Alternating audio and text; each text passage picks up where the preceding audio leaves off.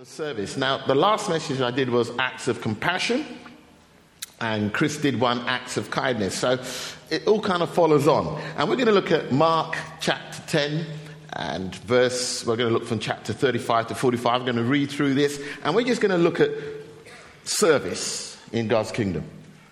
Then James and John, the sons of Zebedee, it's like that. You remember Zebedee from Magic Roundabout?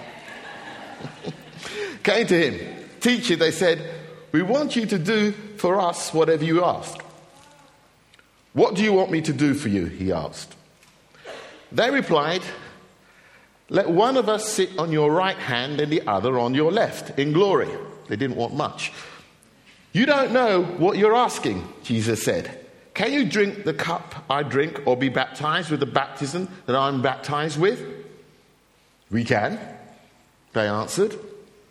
Jesus said to them, hmm, you will drink the cup and be baptized with the baptism I am baptized with. But to sit at my right hand is not for me to grant. These places belong to those for whom they have been prepared. When the ten heard this, they became indignant with James and John. They were upset. Jesus called them together and said, Look, guys, you know, that those who are regarded as rulers of the Gentiles lord it over them, and their high officials exercise authority over them. Not so with you. Instead, whoever wants to become great among you must be your servant. And whoever wants to be first amongst you must be slave of all. For the Son of Man Jesus did not come to be served, but to serve and to give his life a ransom for many. So, why, I will ask you this because why did the disciples become indignant with James and John? Because they all wanted to lord it over people. You see, what you've got to understand is that the disciples, their mindset was that they were looking for the Messiah. And the experience of life was such, of their life, was that if Jesus is coming in his kingdom and he's the Messiah, then we are going to be part of that, and that means we're going to be lording it over people, telling people what to do. And of course, what was happening, group dynamics, Jesus had brought this group together and they were all jockeying for position. You know, when a group comes together, generally, hmm, I use this term great, uh, uh, carefully, but you ever seen dogs when they meet? They sniff around each other. Well, human beings do it in a different way, but what they do is when you bring a group of people together, at first everybody's genteel and everybody's nice to each other. And usually the task leader will say, This is the vision, this is the task, and everybody's excited and up for it. Then, after we realize, they realize the enormity of the task, people get discouraged and begin to fight with each other. This is called the group storming. The group storms, ah, everybody fights. Okay? And then people settle down. Now, they're in the storming stage. They're all fighting with each other, all jockeying for position, and they're all indignant. How could James and John? And deep down in their hearts, they wanted to ask the same question too. But how does Jesus measure greatness in his kingdom? He says, Look, guys, my kingdom's different. This is how I measure greatness. Jesus measures greatness through our acts of service. That's how he measures greatness. He measures it.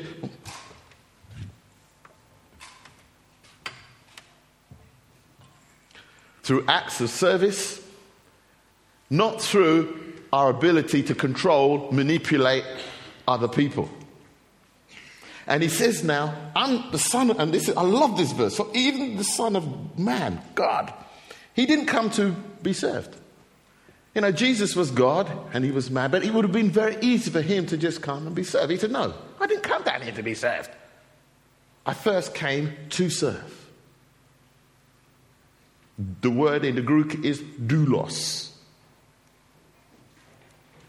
And to give my life a ransom for many. He was going to lay it down. So he sets a precedent there. Now, you know, we live in a kind of consumer society. We, we, you know, we go to the supermarket, we get what we want. We, we expect to be entertained. And, you know, when people come to church, we can bring that same kind of consumer mentality in. We can think that church exists to meet my needs. I need healing. I need love. I need affection. I need affirmation. I just need, I need everything that they can give me. So you come. And what happens is you can kind of come to God and there's affirmation there and there's healing there and you get what you want and you go. Some of you Sunday morning, you come to hear the word or for a talk. And you get your piece of bread and you go. But you know what? That's a kind of consumer mentality. It's not actually what God set the thing up for. Yes, He wants to heal you. Yes, He wants to affirm you. Yes, He wants to bless you, but it's all for a purpose. I've been reading a book that Chris gave me for my summer reading, Justification by uh, Tom Watson, who's the Bishop of Durham. It's a heavy read, but this is what he says about that kind of mentality. He says this We are not the center of the universe. God is not circling around us, we are circling around Him. He goes on to say, It may look from our point of view as though me and my salvation are all the be all and end all of Christianity. Sadly, many people, devout Christians, have preached that way and lived that way. But a full reading of the scripture itself tells a different story.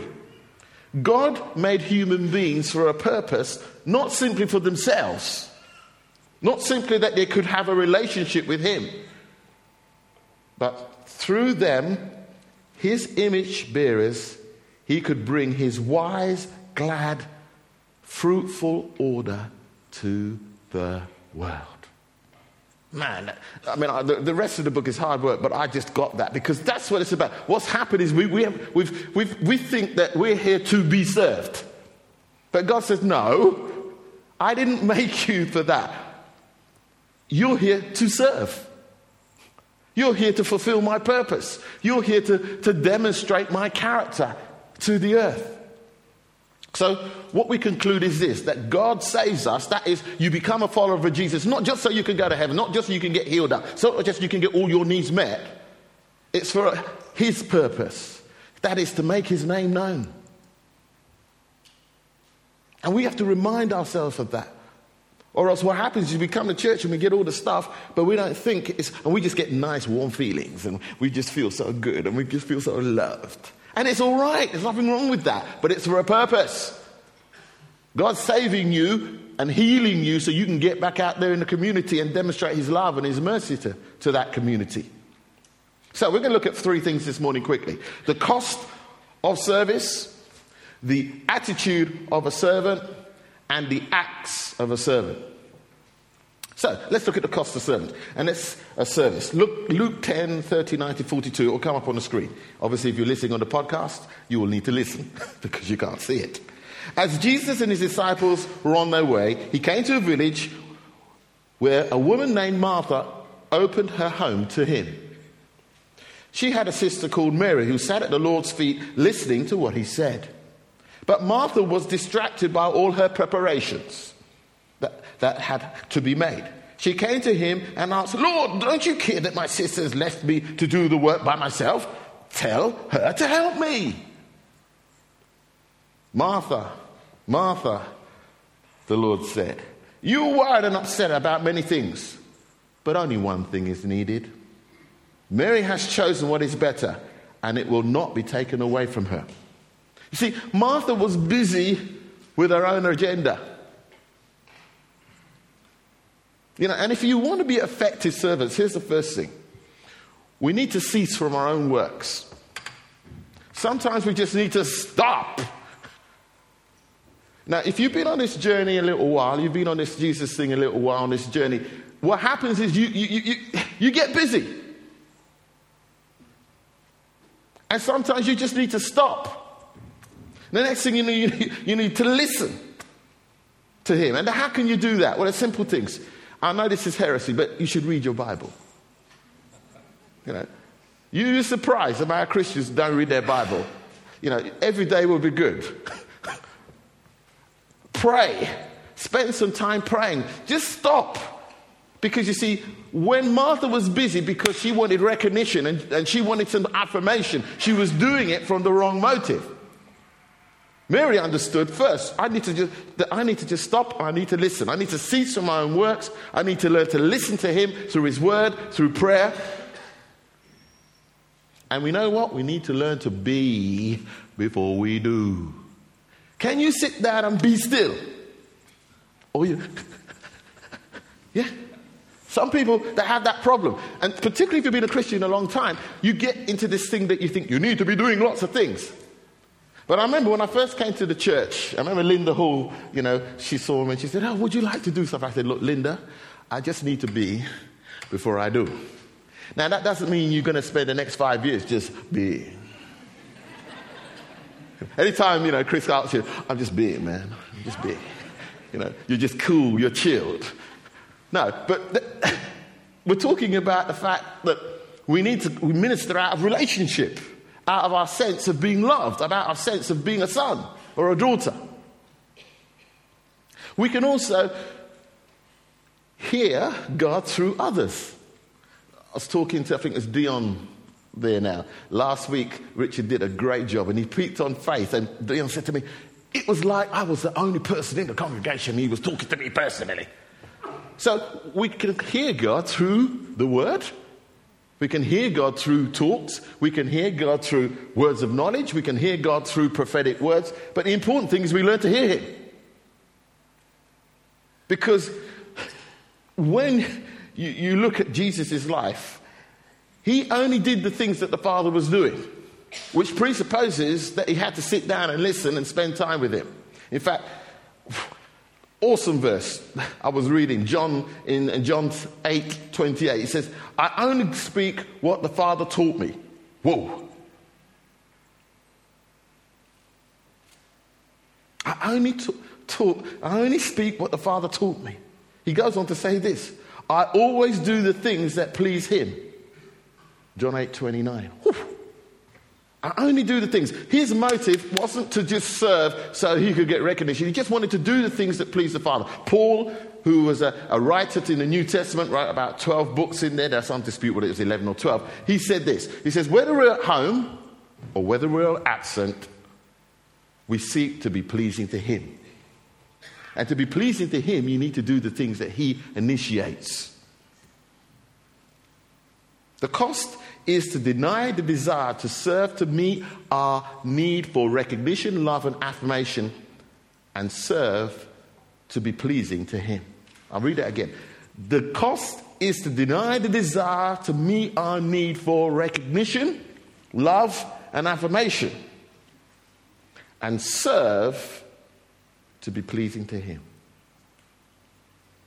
You see, sometimes most of us get, we get caught up in service and the motives are all wrong. And here's the test, friends. Speak to some of you who've been on this path a long time. If someone said you can't do it anymore, how would you feel about it? Hmm?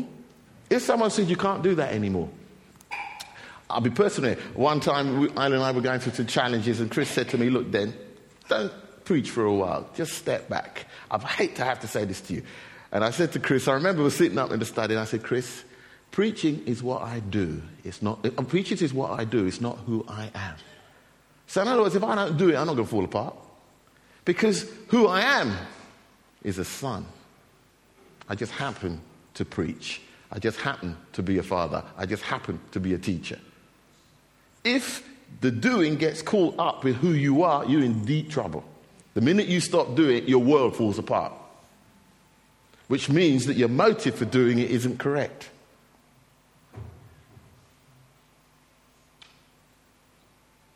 You do it because you want to be pleasing to Him. Let's look at the next point attitude of a servant. Philippians 2 1 to 7. If you have any encouragement from being united with Christ, if there is any comfort from his, from his love, if any fellowship with the Spirit, if any tenderness and compassion, then make my joy complete. And this was Paul writing to the Philippians Make my joy very complete by being like minded, having the same love, being one in spirit and in purpose. Do nothing out of selfish ambition or vain conceit, but in humility consider others better than yourselves. Each of you should look not only to your own interests, but also to the interests of others. Your attitude should be the same as that of Christ Jesus, who, being in the very nature of God, did not consider equality with God something to be grasped, but made himself nothing, taking the very nature of a servant, being made in human likeness. Let me summarize that. In other words, God, Jesus limited himself. That's a major, because this is God contracting himself and limiting himself and then coming into the world and choosing to serve. The only equivalent that would be like the Queen deciding that she's going to give up all of that stuff and just become an ordinary citizen and not depend on her status or rank. Here's the point servant hearted people focus on others' needs, not their own. And you need to be secure to do that. And you need to know that you're loved to do that. If you're doing it so that people will love you, love you, love you, no, no, no, that's not going to work. We're going to have trouble sooner or later. Second, they respect the unity of the community. They don't do things, they're not divisive. They don't play games. They don't say one thing to one person, another thing to the other. They don't do that. They respect the unity of this community. Because they know that they are loved and accepted by God for who they are, sons and God, sons and daughters of God, they find it easy to edify and build people up. Don't you want to be around someone who builds you up and encourages you. Yeah? They're in the right place at the right time with the right attitude. You know, sometimes people, you know, come to the church and say, Yes, we will do anything that you want, us to do. So you ask them to, Oh, well, would you come on Thursday now and fold a few thingy bobs for us? Oh, I'm busy. Oh, but I thought you. So, oh, so this is the kind of service you want. You want to serve on the bits that you like. Yeah? We've, had, we've had a number of those people. Yes, I'm happy to do anything. But the attitude's not right. You know, if you've been here a while, some of you weren't with us at Marlborough School, but it was, it was every, you know, 8.30 was what we call set up. And who do you think would be there? Chris? Felicity would be there setting up, even though he might have to preach, he was there. And they'd have this big trunk thing that they'd have to hook up to the back of his car and you have to bring it there and then have to pack out everything and put it all down there and then we would be putting out chairs and we're doing all the rest of it and then we would pray and we would do the service and then we'd take it all down again but Chris was there. He was doing it. It wasn't like, well, I have many people in my church now. I can just stay at home and preaching the word, so, you know, I need to keep my energy for it. No, he was there. Now, obviously, there comes a point where it's impossible to do that, but the point was he wasn't just sitting back.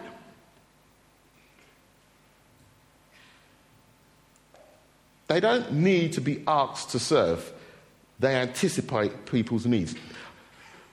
I come from a customer service type background, and I always think the highest level of service is when you anticipate the need of the person so it's there before they ask. If you need to be asked, you failed. You know, you're there reading the newspaper and thinking, oh, uh, uh, do you need some help? No, you should be there already.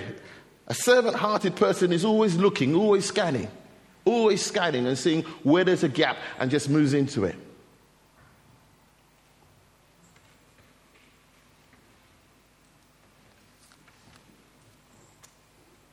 They're in the right place at the right time with the right attitude. And the attitude is important as well as the heart. So let's look at our final one the acts of a servant. John 13, 1 to 7. And this is Jesus in his, one of his final discourses before he goes to the cross. The evening meal was being served, and the devil had already prompted Judas Iscariot, son of Simon, to betray Jesus. Jesus knew that the Father had put all things under his power, and that he had come from God and was returning from God. So he got up from the meal, took off his outer clothing, and wrapped a towel around his waist. Now, what you need to understand here is that in the Jewish culture, there was a servant to normally wash people's feet because their feet got dusty the day. So when Jesus did this, it was one of those duh, duh, duh moments for the disciples. Because what would happen, there would have been a bowl there, and all of them would have walked past it, thinking that someone else would wash the feet. And then Jesus comes, he takes off his outer garment, he puts the towel, and they're like, What you doing? What you doing? What you doing? That's not your job. You're the son of God. God, God, God, God. you know, you're the man of God, God, God. You're not supposed to do that. Jesus says, No. In fact, he doesn't say anything. He just, it's the actions that speak. That's why I want to get you the, get the enormity of what's happening here. He came to Simon Peter, who said to him, Lord, are you going to wash my feet? You mad? No, said no, no, no. Jesus said, You do not realize now what I'm doing, but later you will understand. No, said Peter, you shall not wash my feet. In other words, you're Jesus. I love you. I, I, you can't do this. Jesus answered, Unless I wash you, you have no part with me. Then Simon, who goes from one extreme to the other, I love his response. Then, Lord, Simon Peter replied, Not just my feet, but my hands and my head as well. I love him. He's either he's 100% one way and then he's 100% the other way. The key important thing is enthusiastic. yeah? You know, you know, it's not like, okay then. It's okay, do the lot. So Jesus, Jesus' response says, look, a person who's had a bath needs only to wash his feet. His whole body is clean. And you are clean, though not every one of you, for he knew who was going to betray him, and that, and that was why he said, Not every one of us was clean. When he had finished washing their feet, he put on his, his clothes and returned to his place. Now, you, can you imagine what's going on in the mind of the disciples? They're just completely confused by this. Get the picture. It's like the queen now donning off her, no, she wouldn't, but you know, take, doing the lowly task and serving. It doesn't happen. You call me teacher and Lord, and rightly so, for that is what, what I am. Now that I, your Lord and teacher, have washed your feet, you also should wash one another's feet. In other words, leadership is always by example. Leadership is always by example. People watch what you do, not what you say. I've set you an example that you should do as I have done for you. I tell you the truth no servant is greater than his master nor is the messenger greater than the one who sent him. Now that you know these things, you will be blessed if you do them. The challenge we have is that most people don't want to don the towel. They're always thinking someone else to do it. You see, you come here on Sunday morning and you think that it just happens. I remember one guy said to me, Oh, you just turn up and, you know, you just, it all happens. No, it doesn't. It's planned. There are volunteers out there. I'm a volunteer. I'm not on staff. I'm lay. I have to go to work. Or I'm disguised. I'm a full time worker disguised as a teacher. What are you disguised at? You see, Rick told us, you see, that Paul, who wrote the, the, a number of books in the New Testament, he was never full time. The only time he was full time, you know, was when he was in prison because he couldn't work. yeah? He was at His Majesty's pleasure. Yeah? Most of the time, he had a tent making ministry and he paid his way. So the church is generally made up of volunteers. We have 12 people on payroll here. The rest of it happens through volunteers. It's easy for me to say this because if, if Chris or any of the full time team would say, say, well, you would say that because you're on the team. No, I'm one of you guys. I'm giving my time just as most of us give our time voluntarily because we're involved in something that's bigger than us. We're understanding that we're investing our life in eternity. We're not just here to save our, our lives up so that we can spend our golden years sailing around the, the, the world. We understand that God has called us for something greater than Himself. It is so that His name, His glory, that is His character, His attributes, His love, and His mercy may be communicated to the earth through a group of people called the church. And therefore, when I invest time here, it's in eternity. And what we would encourage people is come invest your life in something that's bigger than yourself. Don't save your life up for something that's not really worth it. This is about eternity. God calls us to serve. He doesn't just call us to come to church so that we can get all our needs met. He calls us so that, yes, our needs can be met, we can experience His love, so that we can go out and serve as a community. That community out there that doesn't know what we know that there's bread in this house that there's a God in heaven who loves men and women, and He sent His Son Jesus for us so that we could come into a relationship with Him, so that ultimately we could get into the family business of making His name known. Amen. Thank you for that. So, if we want to serve God's purpose here of gathering and growing and giving away God's love, we need to have a heart where we choose to serve rather than to be served. And we're all involved in this. We're all involved in the family business. It's not just 12 people with a thousand spectators. We're all involved in this.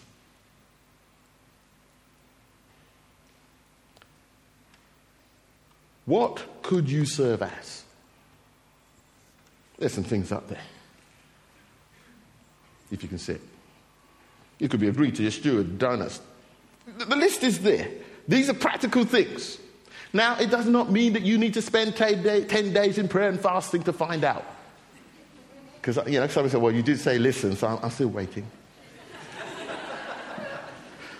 I'm just waiting for that word. Right. Don't do that one on us. Some of you can, we can serve. Where could you serve? The tiny tots. There's so much.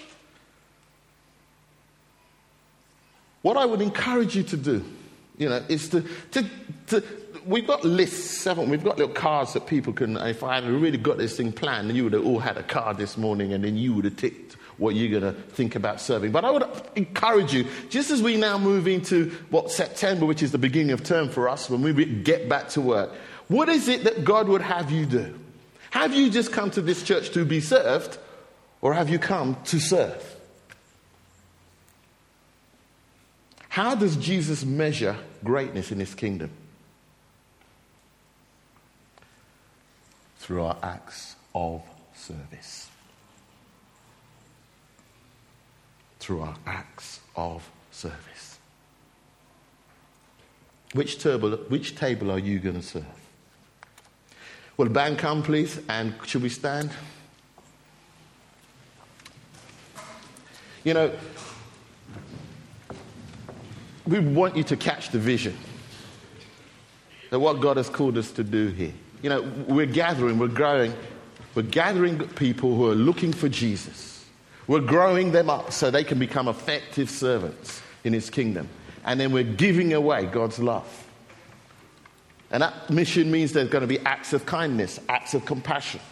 We're going to use technology. We will use whatever means possible to attract people so they can come and they can get healed up, yes. They can get saved, yes. But ultimately, they can become effective servants and join us in the family vision, family business.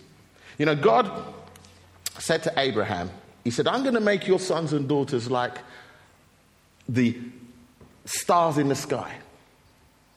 And then God decided that He was going to use Israel as a nation to achieve that, but they failed. Then God sent Jesus, who fulfilled not just the law, but He was there so that that passion for God to make His name known might come to pass. And then He left. And then we have his church. And God calls us in his church to serve, to fulfill the mission. So, what part are you going to play? How are you going to serve God? God has gifted you with things.